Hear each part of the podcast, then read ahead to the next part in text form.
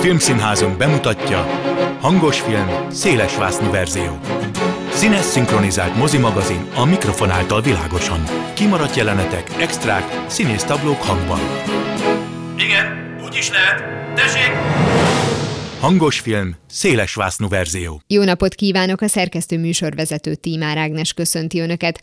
A mai adásban tovább vizsgáljuk, hogy mitől lesz igazán emlékezetes egy film befejezése, és hogy vajon a megoldása fontosabb, vagy az atmoszféra teremtés, valamint egy új alkotásról, a Supernova című drámáról is szó lesz. Vágjunk bele! Audio kommentár. A kameraforgás irányának követése.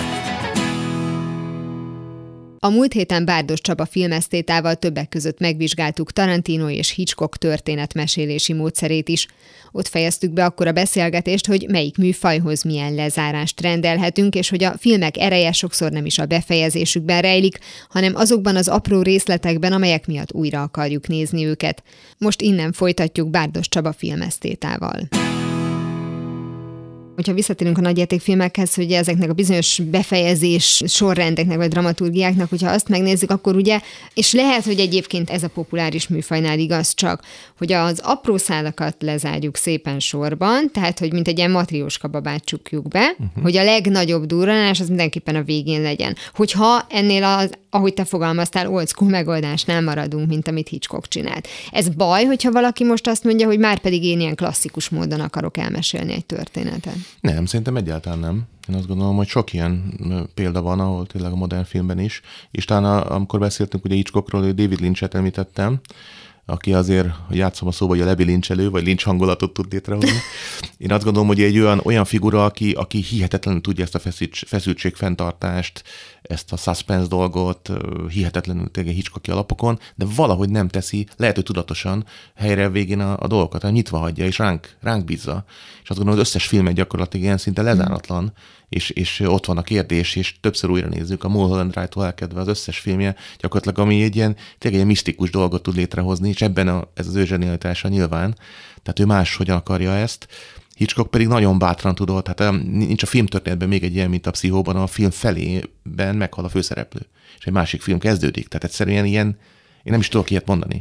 Tehát egyszerűen elképesztő, hogy milyen bátran ott, ott megöli a főszereplőt, és kezdődik egy másik film, ugye Normannek a filmje, és, és, és onnan látunk rá, ugye, hogy, hogy mi történt a, a Marionnal. Tehát nagyon, nagyon, én azt gondolom, hogy, hogy, hogy klasszikusan az egy bevált recept, biztos, hogy lehet dolgozni, és sokan dolgoznak így. Egyébként a, a kortárs filmek kevesen is meg Hal Hartley, aki szerintem egy nagyon jó rendező, picit ilyen amerikai oldalpáholy, és főként a korai filmeiben szerintem olyan nagyon európai olyan nagyon szépen, nem akart amerikai filmet, picit ilyen teszi alapokon meséli a történeteit, nagyon szépen, nagyon finoman, nem biztos, hogy nagyon ki kell ezt így, hogy mondjam, ezt így mérni, ilyen kis patika mérlegen, hogy miből mennyi, és akkor úgy áll össze valami, az akkor nagyon olyan, olyan, olyan, olyan izzadságszagú lesz, hogy ezt hagyja, hogy azok a karakterek működjenek, és ha hagy rá filmidőt, aránylag hosszúak ugye a filmjei, nincs ezzel probléma. Tehát ugye a másik kérdés, amiről talán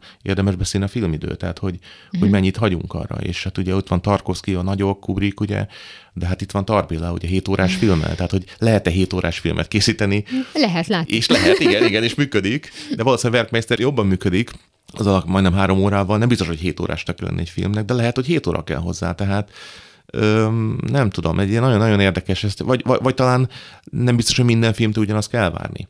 Tehát, mm. hogy ez, ez egy nagy hiba szerintem a nézők részéről, hogy, hogy elvárjuk, hogy, hogy, hogy mindegyik filmre rá tudjunk húzni egy valamilyen kategóriát, valahogyan elhelyezzük, legyen egy kulcsunk hozzá, valamilyen kulcsokat keresünk talán a filmekhez, hogy akkor ráhúzunk egy ilyen sémát. Nem biztos, hogy, mm. hogy ez fontos. Tehát ebben szerintem mi egy kicsit picit van egy ilyen fura, fura hozzáállásunk, el vagyunk kényeztetve talán. És... De meg akarjuk érteni, a részei akarunk lenni, és amikor kimaradunk a buliból, igen. Be, befejeződik nélkülünk a történet, és úgy érezzük, hogy egyedül maradtunk a, a, a, a nem értésünkkel. Igen, hát ez, ez is egy ilyen probléma, de ez lehet, hogy tudatos ez is. Igen, de ezeket majd az idő fogja eldönteni, tehát mondjuk Lynch esetében, aki iszonyatosan jó atmoszféra teremtő, ott ki fogja majd egyszer csak kideríteni, hogy itt volt valami mélyebb tartalom, vagy azt mondta, hogy hm, én csak hangulatot akartam Igen. kelteni. Hát nekem nem volt célom az, hogy el is meséljek rendesen egy történetet. Igen, általában történet is akar mesélni, de ugyanakkor meg, meg, meg nagyon, nagyon fontosak a képei, nagyon sok mindent ilyen misztikusan ábrázol nem biztos, hogy mindenki, nem biztos, hogy mindenki tud jól történet mesélni. Tehát történet mesélni szerintem ma az amerikai filmben Martin Scorsese tud. Tehát valami elképesztő. Tehát ahogy elindul a, a Wall Street, és egyszerűen nem lehet hol abba hagyni, egyszerűen megy tovább, a kaszinó megy tovább, a, a nagymenők. Tehát egyszerűen nincs az a pont, amikor törik az elbeszélésmód. Egy ilyen folyamatos narráció, és egyik mondja, másik folytatja, elképesztőt, és közben a kamera, és közben, közben ide-oda ugrik, kitér, elképesztően jó. Tehát ez, szerintem ezt Scorsese tudja. A tégla is, hát hogy van elmesélve a tégla, tehát elképesztően szép, és ezt nem mindenki tudja, nem mindenki kell erőltetni, aki, aki nem tud történet mesélni, az csak mutasson képeket, és, és hozzon létre atmoszférát. Tehát ez is lehet egy, uh-huh. lehet egy, egy feladata a filmnek, nem biztos, hogy mindig történet kell mesélni. Mennyire baj az, hogyha nem lesz egy idő után a saját stílusához ragaszkodó a rendező? Azért kérdezem most ezt egy kicsit ilyen nyakatekertem, mert nem olyan régen pótoltam a Tiszt és Kém Román Polánszkitól a uh-huh. Dreyfus ügy a című filmet, és már a szellemírónál is lehet érezni, az ongoristánál is tulajdonképpen, hogy az a fajta régi Polanski történetmesélés hangulat, az már nincsen. Ő már zsánerfilmet készít. Vagy, és ez nem tudom, kényelemből, vagy azt mondja, hogy erre többen ülnek be. Tehát, hogy például most ennél a tisztéskémnél azt éreztem, hogy van egy nagyon konzervatív történetem, és azt én szándékosan nagyon konzervatív módon. Ez a film úgy néz ki, hogy elkészíthették volna 1955-ben is. Igen, igen. Hát erre nagyon sokan példa van, amikor szinte a, a, a, az alkotó saját magá, a saját filmét újra elkészíti mondjuk Amerikában, és gyakorlatilag nézhetetlen. Ugye ilyen a, a nyom nélkül. Igen. Ugye a Spurlos, ami egy gyönyörű holland film, fantasztikus volt a 80-as években, és az elkészül, senki nem tudta azon segíteni, semmelyik szereplő sem, egyszerűen Jeff Bridges sem, nem, nem jó a film. Az a másik működik. Nagyon furcsa, én is nagyon sokszor tapasztalom ezt Polanszkinál, ugyanez van Polanszkinak, a nagy, nagy filmjeit én is nagyon szeretem, a Lakó, 70-es évek vége, de még a Rosemary gyermek, stb. Teljesen másfajta Polanszki volt, én is azt gondolom, és még zsánerekben is tudott gondolkodni, nem tudom, egy, mondjuk hát amilyen csapásokat kapott az életébe is, ahogy ütötték, vágták, és, és hányszor padlóra került, és újra felállt, én azt gondolom, hogy tényleg egy túlélő, egy olyan figura, ami elképesztő. Lehet, hogy ő is így változik, és már másról szól neki a film. De említetted előbb az időt, az idő az egy, az egy azt szokták mondani, az idő igaz, és eldönti arról, ami nem az. Tehát, hogyha rábízzuk, akkor igen, hogyha nézzük Polanski filmeit 20 év múlva is, akkor, akkor valami van. A David Lynchnek a filmeit emlegetik, nézik, akkor, akkor az ott van. És hogyha én ugye magyar filmtörténetet is tanítok, hogy egy főiskolán, és, és rendszeresen előjön. Tehát a kontrollt azt 2003-as, és úgy emlegetik, hogy itt van. Tehát annyira a kontrollt, annyian megnézik, mai napig friss, mai napig mindig elemezhető, tehát valamit tud. Amennyire valószínűleg Moszkva tér már elkapott, a Moszkva téret nem nézik annyian, pedig egy érdekes hmm. film ilyen szempontból, ráadásul valós események, ugye az érettségi botrány, meg a rendszerváltás, meg Nagy Imre újra temetés, tehát minden ott van. Egyébként én is akkor érettségiztem, és tényleg valóban ezt így átéltük, de mégis valahogy nem tud olyan, olyan átütő lenni, amennyire a kontroll tud. A kontrollt hihetetlen szinten mai napig a 2000 után született tettek is, akik, akik a kurzusaimra járnak, emlegetik, hogy megnézték külföldön, különböző, a diaszporában itt-ott különböző főiskolákon vetítik, filmklubban rákeresnek, ott van a köztudatban. Tehát, Na, ez, ez azért lehet, mert mondjuk Antal Nimrod megtanulta azt, hogy Amerikában hogyan készül a film, Igen. és abban van egy ilyen lejáratlan szavatossági idő. A Moszkva tér esetében mondjuk te azt mondod, hogy nem, én most is szívesen megnézem egyébként Török Ferenc filmjét. Szeretem, szeretem, én is, persze, persze. Csak hogy túlzottan annak a kornak szólt, amikor elkészült, és ezért nem lehet átemelni 20 évvel később. A, a Moszkva teret? Hát például, mert mondjuk a kontrollban is ugyanolyan szófordulatok vagy, hát sőt, a, a kontrollnak is megvan az a jellegzetessége, ami a 2000 2000-es évek eleje, hát nézzük meg Nagy Zsolt ruháját, tehát hogy amit egyébként tök fura, hogy most mondod, hogy mondjuk 20 éves tanítványaid azt mondják, hogy oké, okay, megvan, mi ezen szerintem jobban nevettünk, hogy milyen platformtalpú cipőben van Nagy igen, Zsolt, igen, igen. tehát hogy valószínűleg ők azon lehet, hogy könnyebben átsiklanak. Igen, de ugyanakkor meg, meg az, amiről szól, hogy, hogy ki ellenőriz kit, hogy nincs jegyünk, hogy mindig megvannak a kifogások, hogy valaki túlmegy az állomáson, hogy csak közepe van, ugye, hogy amikor előadja Kovács Lajos, hogy, hogy, hogy az elsőt és az utolsót, ugye kijönti, a többit megissza, és a, hogy, hogy miért iszza meg azt a pálinkát, tehát ilyen nagy szófordulatok vannak benne, és nagyon jó szövegek, de hát időtlen, tehát az bárhol játszott. Tehát ez a budapesti metró, és fontos volt ez ugye Amerikában felnőtt fiatalembernek, ez budapesti metró hozza létre, nagyon, nagyon is tipikus, és mai napig az a, a képeken az, azokat a szagokat érezzük, a metrónak azt a, azt a, azt a furcsa uh, húzatát, mindent érzünk, de hát a filmben nagyon sok benne van. Abban benne van, a Luc Bessonnak ugye a Metro című filmje, az első nagy filmje, ami szerintem még legjobb. Én azt gondolom, hogy, hogy benne van a Ghost, ugye, a, Patrick Swayze mm-hmm. féle, ahol szintén ott a metrokocsik mm-hmm. ugrálnak ide-oda át. Ö, ott minden a föld alatti világ, ez a, ez a Falanster, 1984, minden benne van. A nagy testvér figyel, ugye az elején a kamera, ott amikor kérdezi a, a, a Dezsének a figurája, aki egy ilyen hontalan, is megkérdezi, vérzel, ugye, ott az elején mondja, és akkor ő szinte Jézusként mondja, hogy, hogy vérzel, figyelj, és akkor mit nézel, ugye felmondja, fölnéz ugye a kamerába a bulcs, és, és figyel minket a nagy testvér. Tehát ott minden ott van, meg a csapat, meg hogy, hogy, hogy, hogy ki az, aki egy fönti erő, ugye, mm. aki ezt mozgatja ezt az egészet.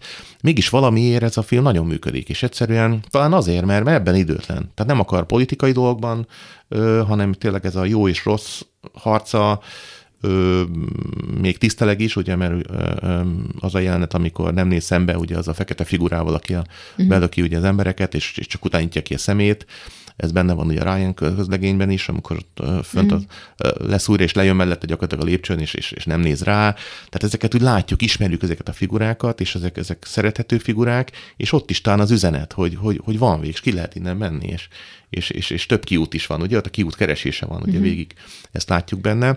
Én azt gondolom, hogy, hogy, hogy, hogy ez fontos, hogy a, hogy a filmekből legyenek átlépések, és én, és én például mai napig, én, én például az Amelie csodálatos életét, ezt nem tudom nem úgy nézni, hogy ez nem az 59-es Louis Mal Zazia Metronnak a folytatása. Mert igazából az Zazia Metronban az a kislány, az a felnő, abban a kerületben ilyen kis dolgokat fog csinálni a szomszédjaival. Tehát szerintem az annyira benne van abban a filmben, az a francia film, és az a kis figura, tehát szerintem nagyon jó, hogy ez tovább él, és, és látom egy későbbi filmben, hogy egy művész érzi azt, hogy na, akkor ezt ki kell fejteni, és, és, és gyönyörűen folytatja. Bizonyos szempontból ugye ez a tarantinói hozzáállás, Igen. hogy annyira a filmben, a moziban él, hogy ugye megjelennek ezek a, ezek a pontok. Visszatérve így a befejezésekre, az amerikaiak szeretnek ugye újra gondolni történeteket, ezt megbeszéltük akár mondjuk a nyom nélkülnél, és nagyon sokszor, ahogy a saját szájízükre formálják a, a filmeket, úgy sokszor a befejezéseket is. Igen. Legyen az mondjuk akár egy film újra gondolása, de nekem most egy egyszerű példa jutott eszembe Roald Dahl-nak a Bosz Boszorkányok című klasszikusa még a regény, aminek, ha jól tudom, az a vége, hogy egér marad a, a kisfiú, Igen. és a, a filmváltozat pedig ott azért az eléggé feketére sikerült, és szerintem az eredeti 80-as évekbeli az tök jó volt, Igen, Igen. de egyszerűen nem tehették meg, hogy a kisfiú ne változzon Igen, vissza. Én most Igen. az új verziót meg sem néztem őszintén. Azt én, szóval. én sem merem, abszolút nem merem megnézni, de a Ken Russell ugye a régiről beszélünk. Igen, igen, igen, igen, igen. Tehát, hogy,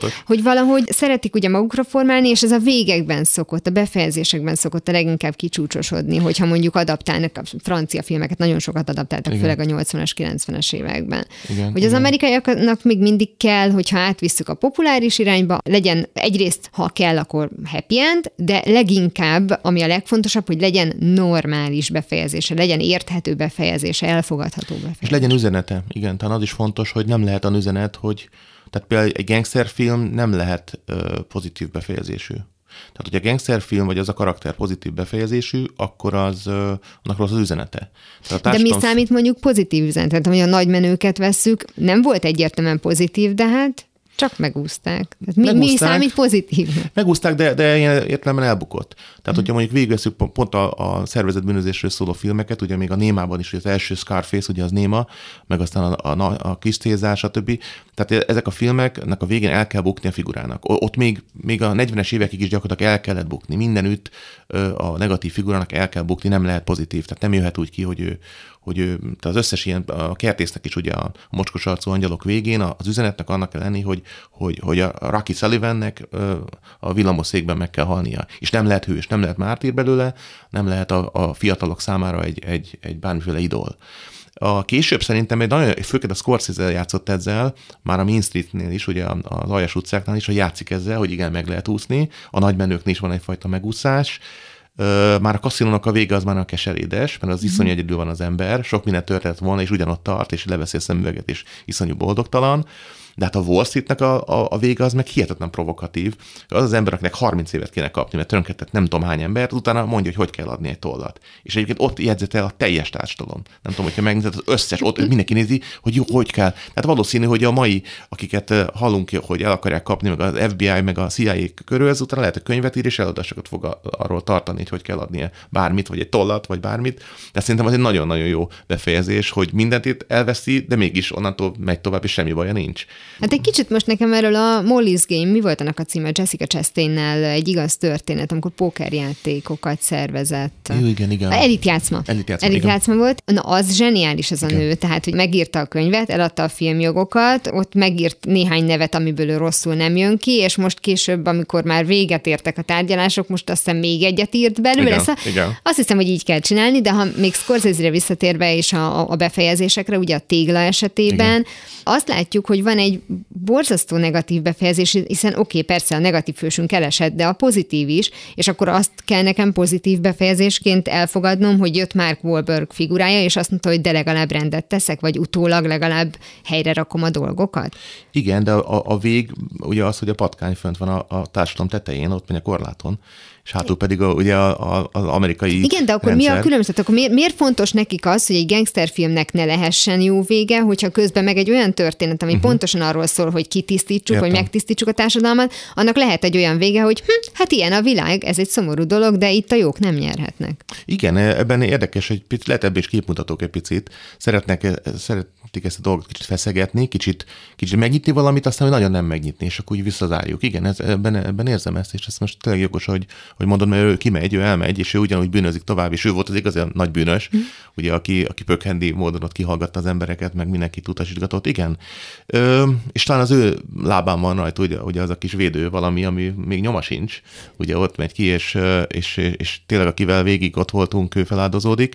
Ö, szeretnek, szeretik ezeket feszegetni a határokat, de hogy nagyon nem, tehát hogy nagyon nem mennek neki a dolgoknak. Ez a Hays Codex, ez még mindig működik, ugye régen mm. volt ez a Hays Codex, hogy mit nem lehet megmutatni egy képkivágásban, hogy nem lehet mondjuk pisztoly és amerikai zászló, nem lehet a Biblia és a pisztoly egy képkivágásban, tehát ez volt a Hays Codex, le volt írva ez konkrétan a 40-es években, be kell tartani, hogy mi nem lehet a képkivágásban, amerikai filmben, ez nem vicc. Ugyanaz a bizottság volt, amelyik az amerikai elleneseket Majd, vizsgálta? Ugyan, nagyon jó, igen, és azt gondolom, hogy a Warren bizottságszerű, vagy, a, vagy, vagy, vagy tényleg a, ez a politikai boszorkányüldözés, vagy ugye a filmes világban, ugye erről is van nagyon szép film, ugye Robert De Niro főszereplésével, ahol egymást beköpik, és a végén már mindenki ugye senki nem bízik senkibe. Persze, tehát egy ilyen fajta ilyen, ilyen bizottság volt, akik eldöntötték, hogy, és ezáltal ugye folyamatosan vagdosták a filmeket, egy fajta nagyon furcsa ilyen, ilyen cenzúra volt, hogy ez a képmutató társadalom, hogy az, arról nem lehet szó. Tehát a, az Old Glory, ugye, vagy a Stars and Stripes, ahogy ők mondják, ugye, az, az, az nem lehet semmilyen módon összehozni bármiféle fegyverrel. Vagy vér nem lehetett például zászlóval. Vagy nem lehetett bármilyen dolog, ami a, az egész rendszerre, mondjuk mondjuk egy épület, egy Washington épület, vagy egy Fehérház, stb. ott bármiféle olyan negatív, még vágás szinten sem, hogy mondjuk közvetlen utána egy véres valamit látunk. Tehát, hogy ez ilyen szinten volt összerakva, az nem tudom hány pontja van a Hays Codexnek, valami tizenvalahány pont, amit be kell ugye tartani, és ha nem volt, akkor az nem valósult meg, akkor rögtön vágták a filmből. Úgyhogy és szerintem ezek a befejezéseknél is, és a fő üzenetnél is. Tehát a fő üzenet az az, hogy gondolkodjunk, hogy vannak ilyenek, de hát az egész Amerikára ez nem igaz. Tehát van a Wall Street farkas, voltak ilyen brókerek, de összességében nem ilyen ugye a Wall Street, tehát szerintem valami ilyesmi is. De van ilyen üzenete szerinted ennek a filmnek, hogy azért úgy nézzétek, hogy ő a kivétel? Hát szerintem Scorsese van annyira bátor, hogy ő meri ezeket így, vagy ő neki elnézik, uh-huh. de nem biztos, hogy, hogy, hogy akinek még nincs ilyen utolsó vágási joga, akinél nincs ugye a Final Cut, nem biztos, hogy, hogy engednék, hogy, hogy mondjuk első filmesként egy ilyen üzenetet bevigyen.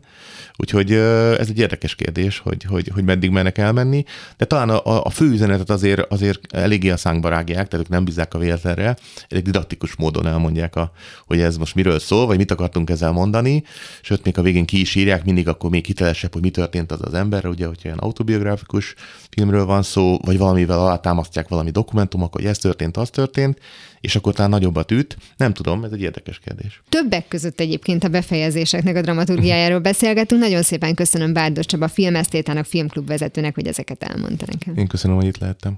Filmiradó. Hírek a mozivászon túloldaláról.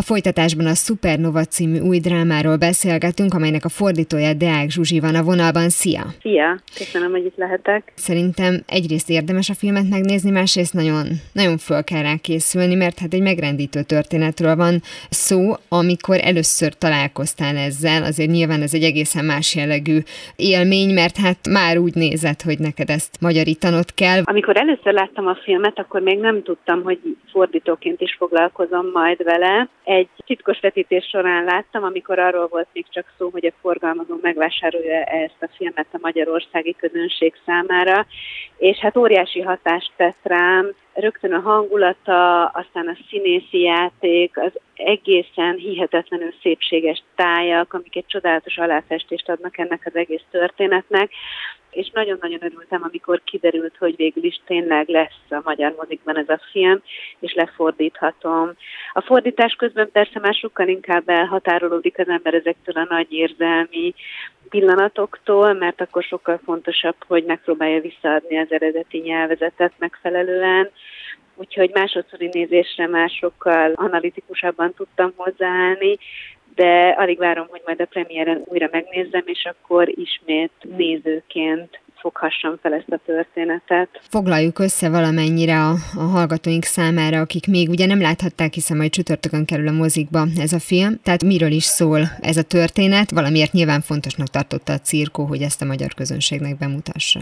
Igen, nagyon fontosnak tartottuk, hogy bemutassuk, hiszen egy olyan történetet mutat be, amelyet ugyan már láttunk többször filmen, a vesztesség, a búcsú, az idéskori demencia miatt elszakított szerelmesek története ez, de ezúttal egy homoszexuális pár, a szerelmes pár, akiket érint ez a szörnyű betegség, és Colin Firth és Stanley Tucci alakítják ezt az angol-amerikai házaspárt, igen, meleg párról van szó, de természetesen egyáltalán nem az a fontos, hogy ők egy meleg pár, hanem arról a szerelemről, arról a hűségről, arról a kitartásról, amit egymás felé mutatnak ebben a filmben.